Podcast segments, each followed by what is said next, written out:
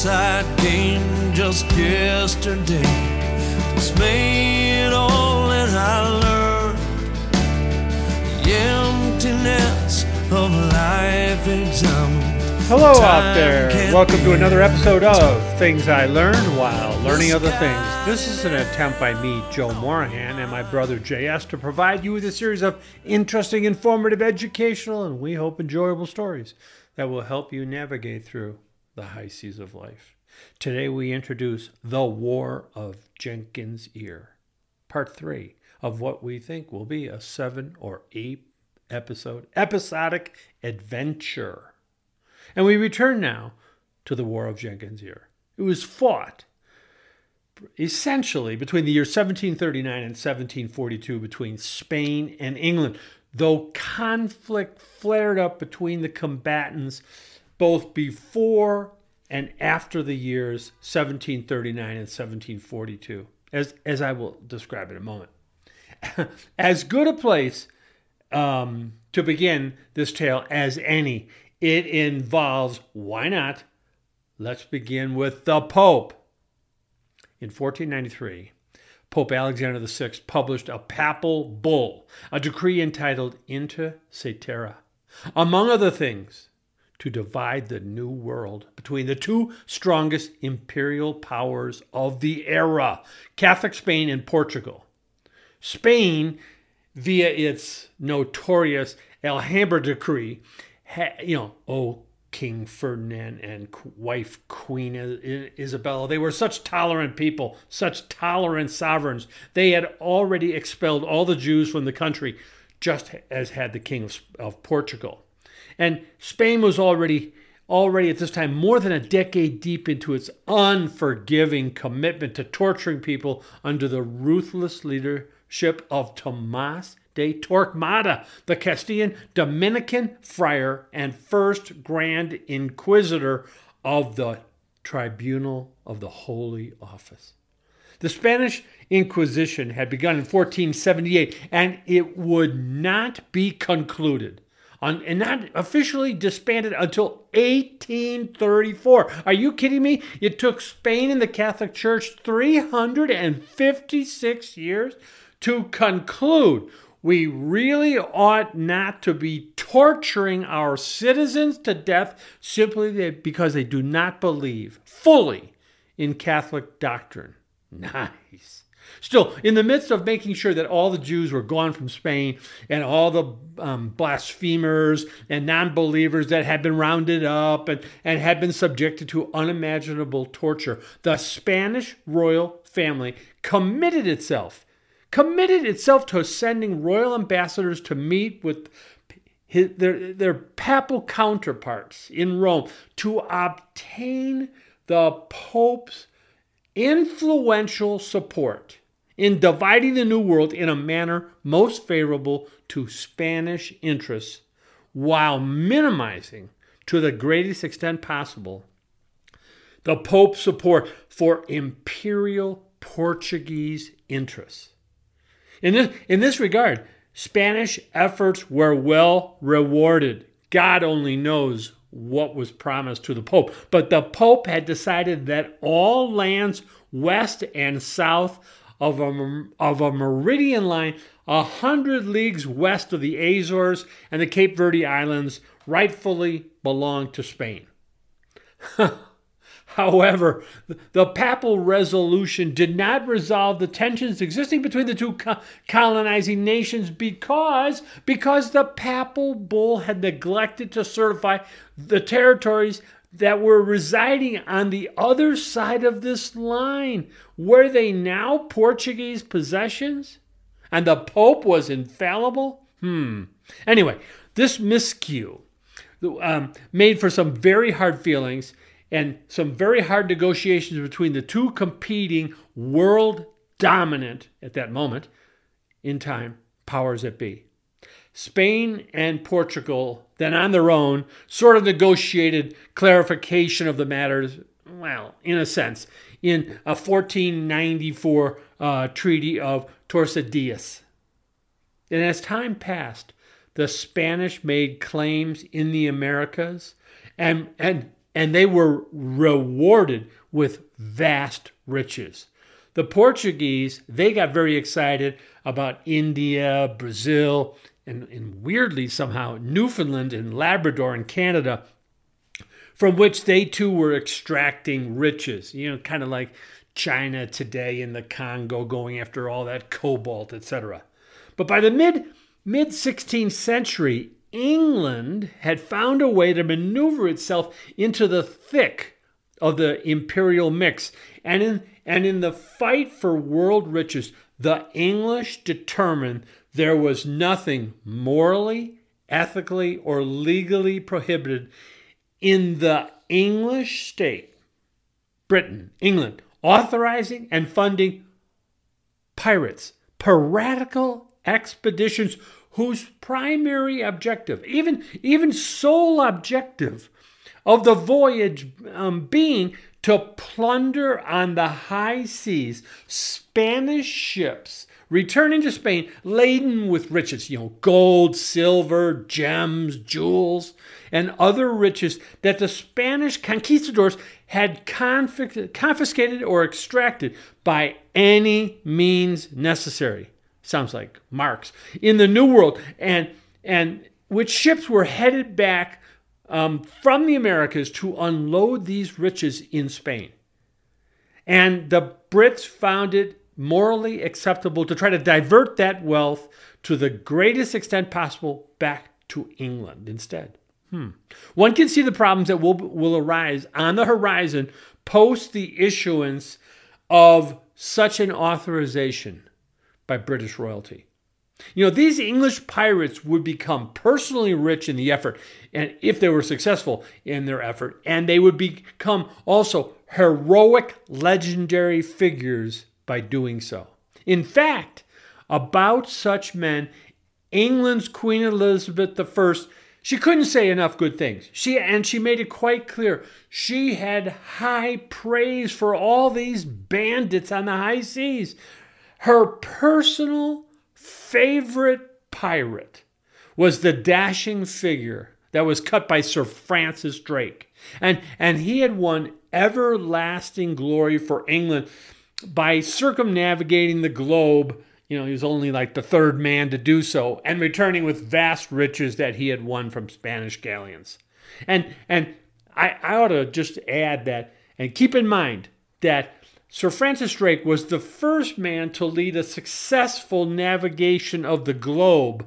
Magellan, well, he didn't actually return um, to Spain alive with his ship, as he was killed by Indians in the Philippines. So, successful navigation, circumnavigation of the globe may need to be defined more precisely. At least I think so. Sir Francis Drake had won his queen's heart and soul by plundering Spanish targets and riches all over the high seas, all over the globe. And history, however, you know, it, it does demonstrate that in Sir Francis Drake, as, as with most people, there existed a darker side to his character. I mean, C.G. Jung, a couple of centuries later, would suggest the dark side inhabited the souls of most people. You know, a Hobbesian trait, if you will. Un- unfortunately for Drake, and maybe the queen who loved Drake, his dark side was far darker, much darker, of a much darker nature than most people's. He became personally enamored with the enormous profit potential to be found, to be garnered in the slave trade. And he became a full fledged saver. And he had no moral compunction against these activities whatsoever. Uh oh, that's a dark side, I would think. I mean, and this puts him in a different light today. In a different light today, but different, but not that dissimilar to Belgian King Leopold, that monster, and who, who committed and had committed on his behalf all those unspeakable, outrageous atrocities in the Congo during the rubber trade. But that, but that must remain a horror story to be told on a different day. Let's move on. Still, before before we leave Drake, it's you know, it's one thing to have been a German. It's another thing entirely to have so say joined the Nazi party, right? And and so Drake was a full-fledged committed slave trader. Hmm. So, as, as we prepare to delve into the War of Jenkins Ear, the, the heart of which fighting, as I mentioned, occurred between 1739 and 1742, a three year period, there is, of course, a backstory. So, let me introduce only the briefest synopsis so that we can set the stage for kind of further discussion. Spain and England had been at each other's throats for a century and a half. That's a long time. In 1588, Spain had been um, under King Philip. They finally had had enough of England's piratical behavior and concluded that England's quest to gain footholds in the New World made it a serious and dangerous worldwide competitor and threat to Spain, not only in trade, but in possessions. And these economic and political conflicts, combined with the conflict that existed between a Catholic Spain and a Protestant England, made all out war between the two nations inevitable. It just had to take place. And Spain at that moment appeared to have the strongest, most powerful naval force in the world. And it was deemed time that that be put to work to eliminate the British threat that then existed. Enough was enough. King Philip of Spain was sick and tired of a piratical England, a country that honored its pirates. So he ordered assembled an armada of 141 ships with roughly 13,000 sailors, uh, supported by 19,000 soldiers that made up the feared, ferocious Spanish Armada. And on, on May um, 28th, 1588, King Philip gave the Spanish fleet commanders his marching orders. Well, let, they're not going to be marching anywhere at first. Let's just call them, he gave them military go orders, and the fearsome Spanish armada sailed from Lisbon bound for a showdown with British naval forces aligned to confront the armada. And this battle would take place in the English Channel. And the objective of Spain was, was first to crush the British fleet in the Channel and then invade the territory of England. It would be the first land invasion of England in more than 500 years. Not since William the Conqueror invaded England in 1066, defeating the English at the famous Battle of Hastings, had an enemy force threatened England with a land invasion. By the way, William the Conqueror's men on horseback had been aided in the Battle of Hastings, fighting against their enemy by relying upon the one tool that their enemy did not possess the stirrup, which allowed them uh, to maneuver on horseback in a superior manner than the troops engaged against them. So, let, so let's, let us stop here as Spain has decided the time has come to invade England, England, and the Spanish Armada has just left Lisbon on its way to the English Channel, where the British Royal Navy has been assembled to meet them. And when we return, we will discuss more of the preliminaries leading up to the War of Jenkins' Ear. Hey, thanks for listening. We'll see you later. Bye bye.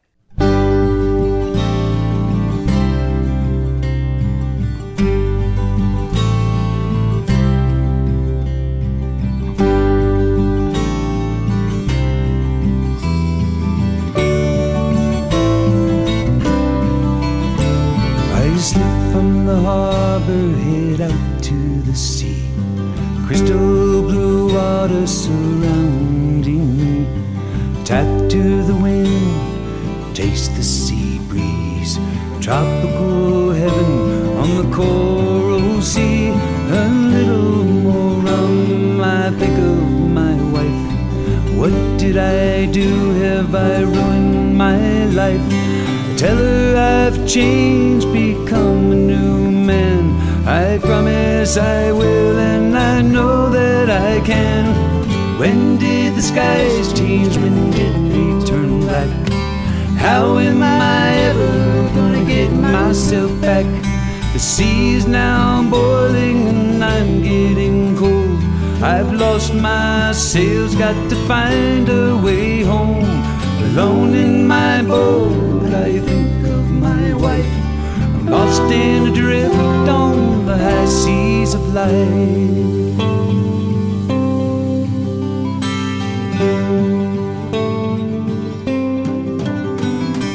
Years from tomorrow, days from the land.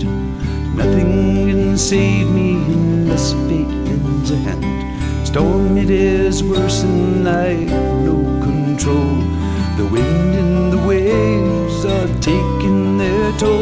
I look to the stars, there's none I can see. I'm afraid fate, she has answered me.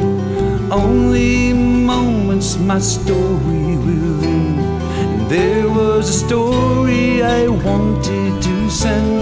Oh, how I dream for the calm of the sea. A beautiful face smiling back at me.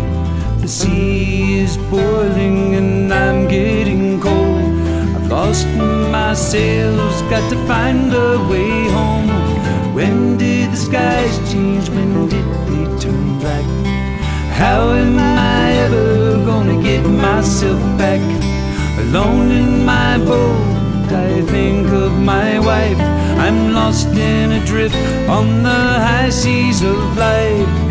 When did the skies change? When did they turn black? How am I ever gonna get myself back? Alone in my boat, I think of my wife. I'm lost in a drift on the high sea.